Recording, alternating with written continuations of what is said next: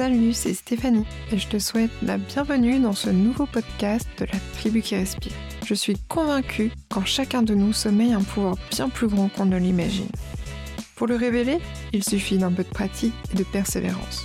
Alors, à chaque podcast, à travers des conversations intimes, on aborde les domaines de la santé mentale et du développement personnel. Avec la tribu qui respire, apprenez à respirer au rythme de vos aspirations les plus profondes.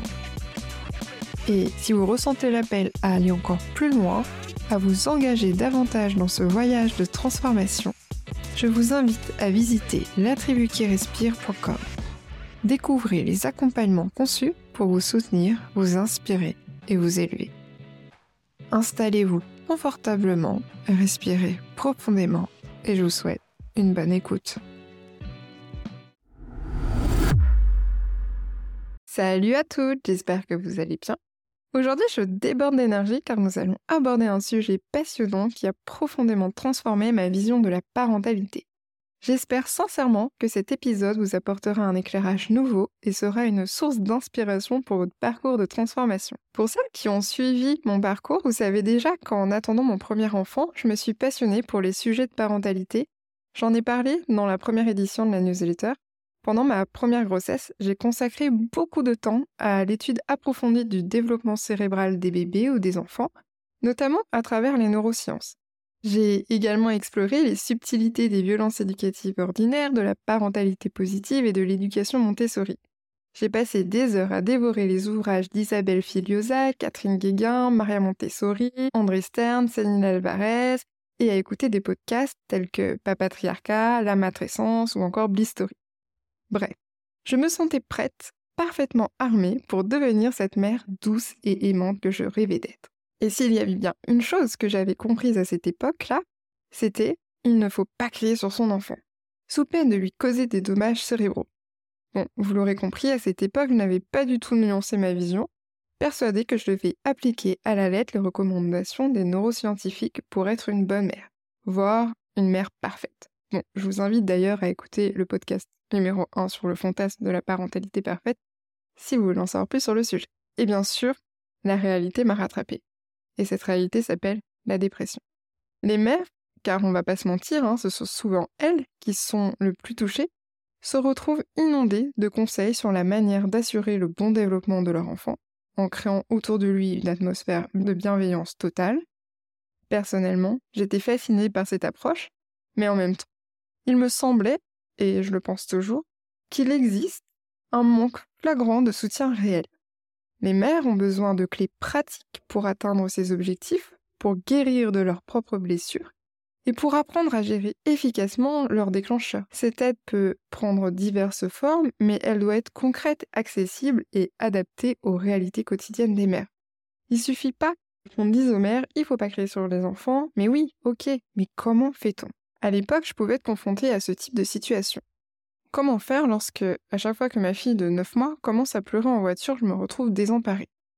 Je sais pertinemment qu'elle n'y est pour rien, que cela ne sert à rien de m'énerver et de lui crier dessus, et je ressens d'ailleurs profondément de l'empathie pour elle. Cependant, après avoir tenté de garder mon calme, de prendre sur moi pour la rassurer, et face à l'échec de cette tentative, je me sens dépassée. Je m'efforce de rester maître de moi-même, mais bam, malgré tous mes efforts, je perds patience, je passe du vert à l'orange au rouge en quelques secondes. Dans ces instants, confronté à mon incapacité à apaiser la situation et à m'apaiser moi, que me reste-t-il si ce n'est un sentiment accablant de culpabilité? Et cette petite voix qui me dit Tu n'es pas capable, tu n'arriveras jamais à contrôler ta frustration, et voilà, tu lui as encore créé un trauma et cassé quelques neurones au passage, etc., etc. Aujourd'hui, ça me paraît ridicule, mais à l'époque, ça me rongeait et je croyais euh, vraiment dans ces euh, ruminations profondes. Et le conseil qui revient peut-être le plus souvent à cette époque, et je pense que c'est encore le cas aujourd'hui, c'est celui du fameux lâcher prise. Un concept abstrait qui, à mon sens, peut parfois se révéler encore plus culpabilisant. Petit 1, qu'est-ce que ça signifie lâcher prise Et petit 2, Comment parvenir à lâcher prise, en particulier lorsqu'on est confronté à des traumatismes profondément ancrés en nous qui finissent par s'implanter dans notre identité même et dont parfois nous n'avons même pas conscience. Vous me voyez venir? Ce n'est pas pour rien si dans le dernier podcast, j'ai abordé le thème crucial de l'importance de faire des pauses. Des pauses pour respirer, pour atténuer l'anxiété, mais aussi des pauses pour se ressourcer, pour s'accorder du temps à soi-même. Ces moments sont essentiels pour réfléchir sur ce qui a pu nous contrarier dans la journée, sur les émotions ressenties et pour comprendre l'impact de ces facteurs sur notre bien-être. Globalement, pour faire ce que l'on appelle le shadow work ou le travail de l'ombre. C'est une pratique introspective puissante qui nous permet d'explorer les aspects de nous-mêmes qui sont souvent ignorés ou refoulés. Ces d'ombre contiennent des émotions, des croyances limitantes et des comportements inconscients qui peuvent nous tirer en arrière et créer des déclencheurs dans notre vie. Et oui, car toutes les émotions sont valides, mais parfois elles débordent du cadre qu'on souhaite leur donner. On peut ainsi se retrouver, par exemple, à hurler sur sa fille de 9 mois parce qu'on n'est pas capable de la calmer en voiture. Nos parts d'ombre peuvent se manifester par des réactions émotionnelles disproportionnées, des schémas de pensée ou comportements répétitifs nuisibles ou encore un fort sentiment d'inconfort face à certaines caractéristiques chez d'autres personnes. Ça, c'est ce qu'on appelle le phénomène de projection. C'est pourquoi j'aime voir nos déclencheurs comme nos guides. Parce que lorsque l'on a une réaction automatique, souvent incontrôlée et disproportionnée face à une situation, il est fort possible que cela représente un rebond d'une blessure émotionnelle antérieure. Il faut voir ça comme une alarme signalant une blessure non guérie, un besoin non satisfait. C'est comme si cette blessure refaisait surface en disant Eh oh, je suis là pour rappeler sa présence, indiquant clairement qu'elle requiert notre attention et notre soin parce que quelque chose en nous n'est pas résolu, une blessure qui a besoin d'être connue, comprise et traitée. Donc, lorsqu'un comportement, qui en soi n'est pas dangereux, nous déclenche, il est essentiel de se questionner sur les raisons sous-jacentes. Par exemple, ce comportement de mon enfant, est-ce qu'il me semble défier mon autorité ou bien est-ce parce que mon enfant fait quelque chose qui pourrait me mettre en danger et je ressens alors la responsabilité et l'angoisse de devoir le protéger? Imaginons si dans votre enfance, vos parents utilisaient la méthode du time-out, c'est-à-dire l'isolement dans votre chambre quand votre comportement ne correspondait pas à leurs attentes et qu'ils ne souhaitaient pas vous voir lorsqu'ils étaient en colère. Il se peut qu'à l'âge adulte, un silence dans le cadre d'un conflit avec vos proches soit perçu comme un danger. Ou si votre enfant vous dit ⁇ Je ne veux pas te voir, sors de ma chambre ⁇ cela peut raviver en vous le sentiment de danger ressenti lorsque vous étiez isolé étant enfant. Vous risquez alors d'être déclenché par ce comportement et de commencer à perdre le contrôle sur l'adulte que vous êtes devenu, au risque de répondre par exemple moi non plus, je veux pas te voir, tu n'es pas gentil. Dans ces moments, votre corps d'adulte régresse à votre état d'enfance.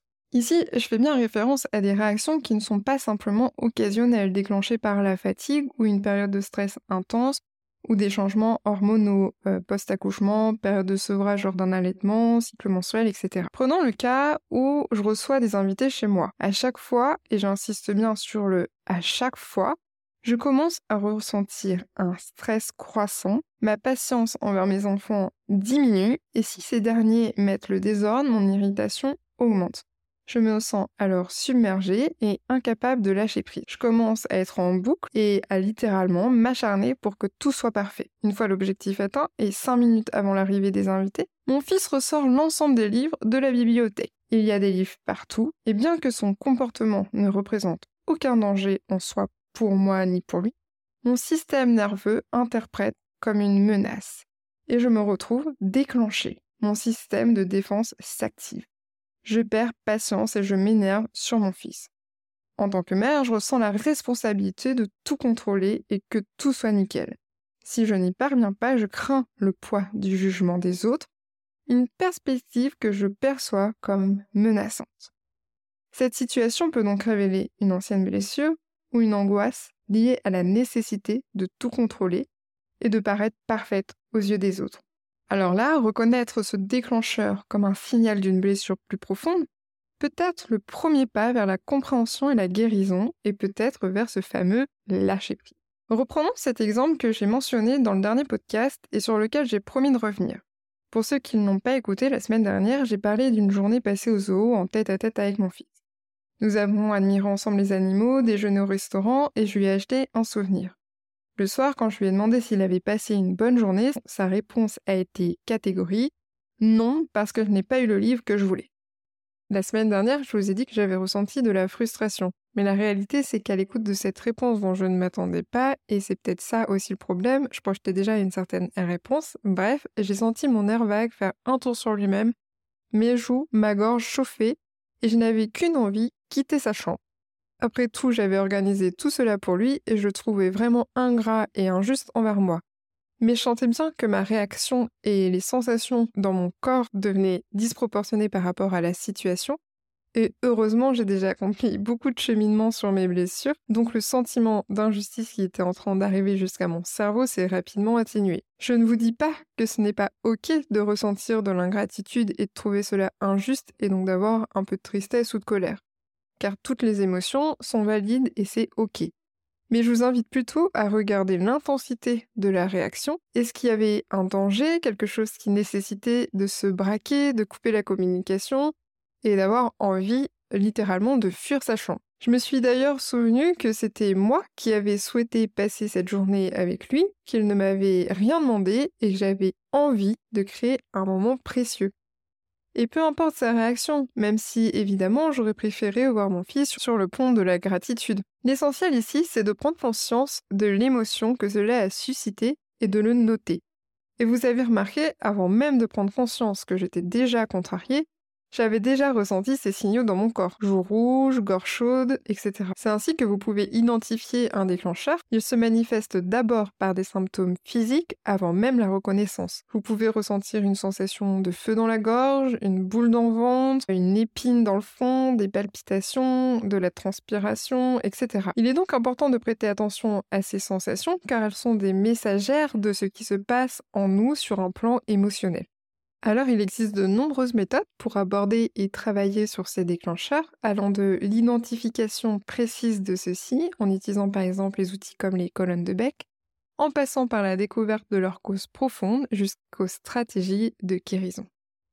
Ces techniques variées peuvent inclure la thérapie, les pratiques de pleine conscience ou même des exercices de gestion des émotions L'objectif principal est d'atteindre une compréhension profonde de ces déclencheurs afin de mieux les appréhender, les gérer et idéalement les transcender.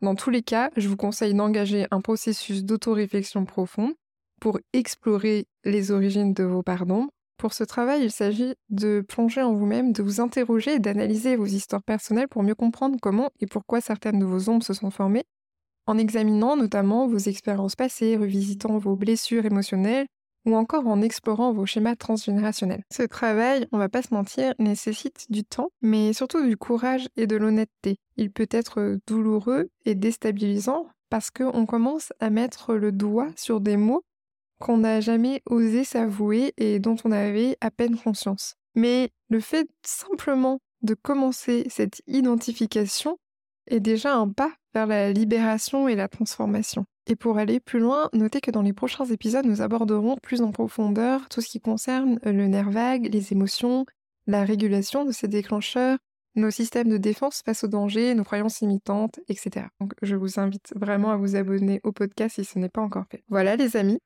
merci d'avoir écouté cet épisode jusqu'au bout. Si vous l'avez apprécié et qu'il a trouvé un écho en vous, je vous encourage à le partager avec votre entourage et à vous abonner à la newsletter de la tribu qui respire pour ne rien manquer. Tout est en description. Et on se retrouve la semaine prochaine et d'ici là, prenez bien soin de vous.